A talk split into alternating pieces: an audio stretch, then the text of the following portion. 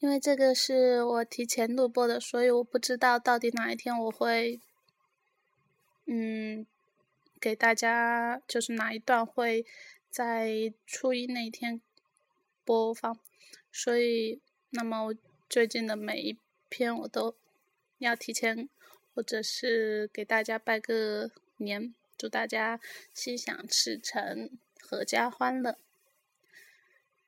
嗯，那我们还是继续的给大家朗诵是赤影成诗的夏。女徒女总会做的事情有：大口大口的喝水，可乐、绿茶、红茶、咖啡，然后频繁的停车找厕所。不知道为什么，总是觉得身体里的水分不够用，整个人像是暴晒在阳光下的干枯植物，希望不断有水。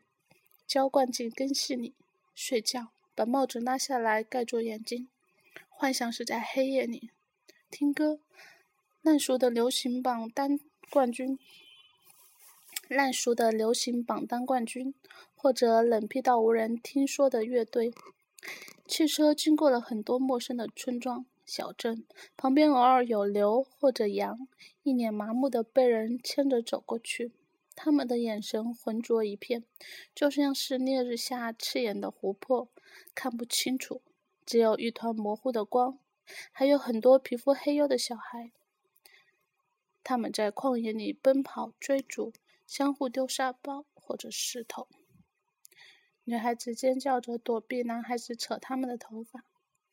地平线上是起伏不定的巨大山脉，他们的投影往往可以覆盖一整片大地。山顶上是银白色的雪，阳光折射出一圈一圈的彩虹光来。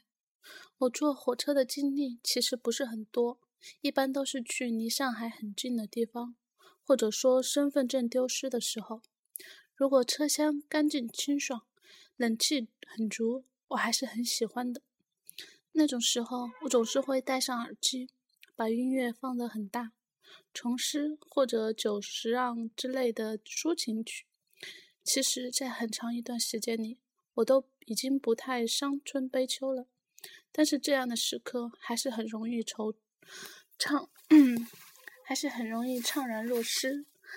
当窗外陌生的房屋、街道、铁轨，或者连绵不断、黑压压的棉絮状灰云不断的倒退开去，我都会觉得有一种类似温水般的触感。从脉搏里淡去，音乐声像是漫长的叹息。那样一种情绪在旅途里反复的出现，可能是对陌生的环境不太适应，人心就会变得脆弱，而这个时候就更容易破译，不，更容易追忆。夜色里远处的黄昏，夜色里远处的昏黄灯光。还有写字楼里依然亮着的白灯，都让人感觉到真实的生活触感。忙碌的人群生活在巨大的陆地上，他们拼搏着、劳累着、叹息着、雀跃着，度过自己百年岁月。他们相爱了，他们分离了，他们满怀痛苦的期待幸福。他们永远都不会知道，在某一个晚上，他们和一列呼啸的火车无声相逢。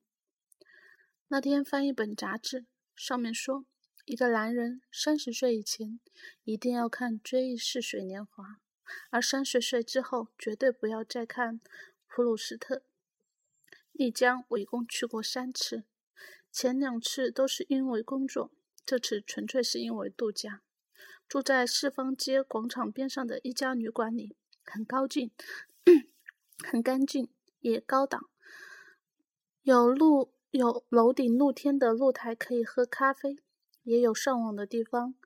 酒店里的 WiFi 也可以用。我躺在床上用 iPhone 上网也挺愉悦。旅店门口有只巨大的松狮，傻乎乎的样子。助手在 check in 的时候，我就一直在和它玩，差不多玩了一个小时。但是它好像不是很起劲的样子。估计是我这个样子的游客太多，他已经习惯了。于是我把一副墨镜戴到他的脸上，他转过头来看我，好像在问我好不好看的样子。于是我开心的和他合了照。并且把那张照片取名为“大明星”。我是个很懒的人，躺下了就不想起来。所以当早上阿敏和小西一起拿着相机相约去寻找晨光里朴淳朴的丽江的时，我从被窝里伸出手，懒洋洋地摇动着。于是他们就丢下了我，去清晨的阳光里散步。我窝在被子里呼呼大睡。我都是要上晚，我都是要在晚上才会显得精神抖擞。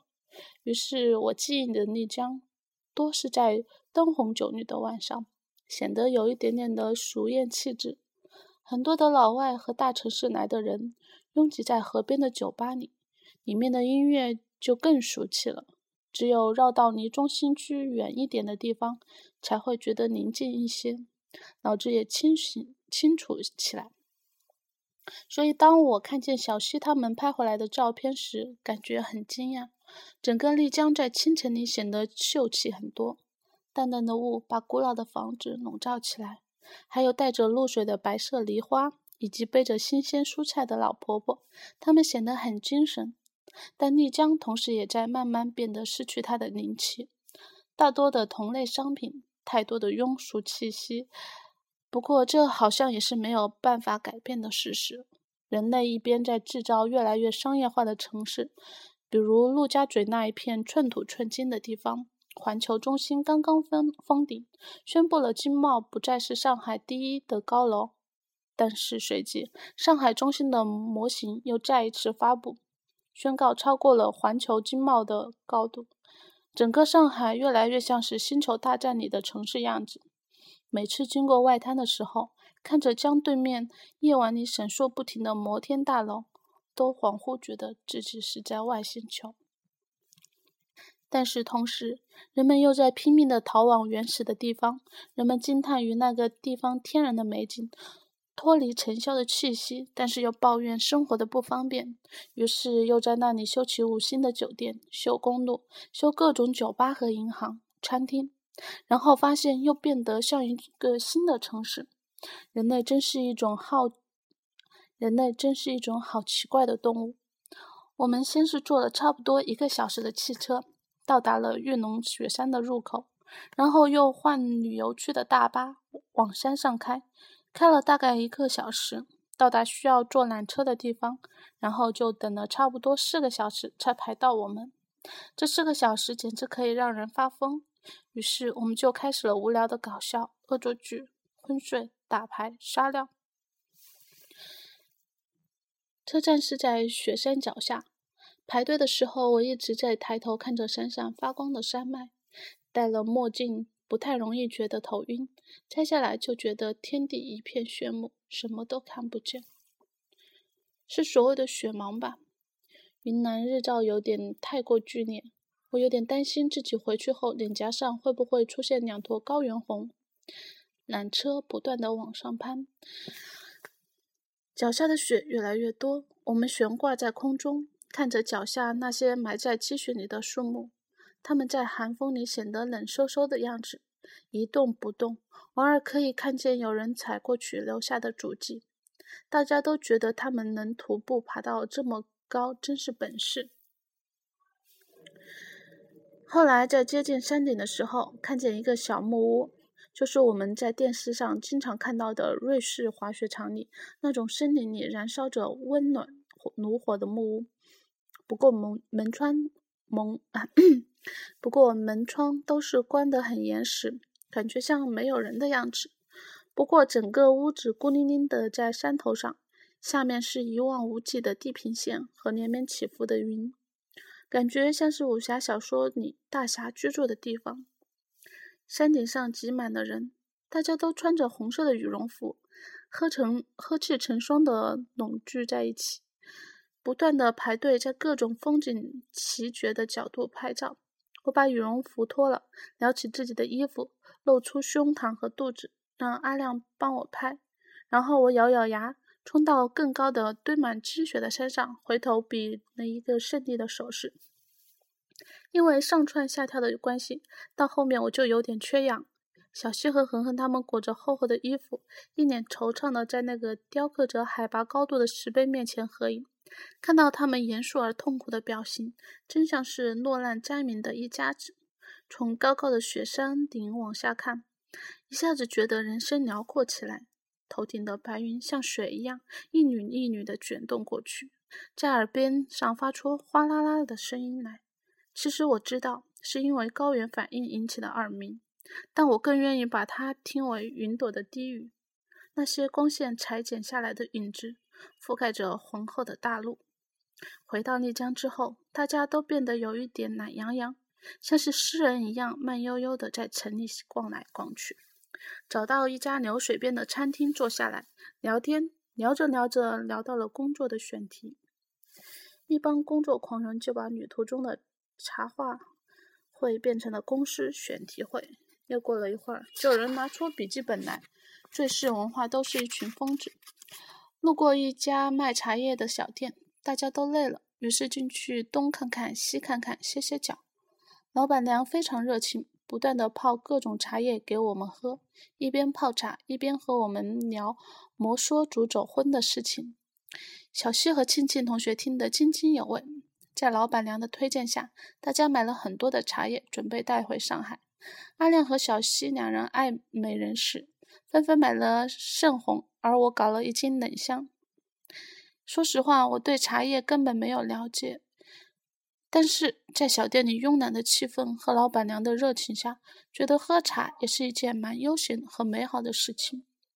丽江的灯光纷纷亮起来了，街上游走的都是各地的旅客，老外也很多，他们大多背着巨大的背包，面色红润，精神焕发。对比一下四仰八叉的躺在躺坐在店里的我们，他们真是体能充沛呢。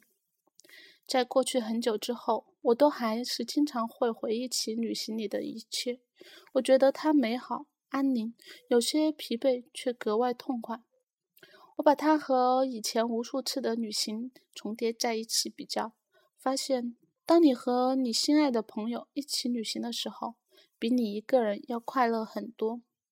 以前的孤独的漫长的旅行被环绕在身后的叽叽喳喳取代，它们像是毛茸茸的翅膀环绕着你，像是棉被一样把你温暖的包裹起来。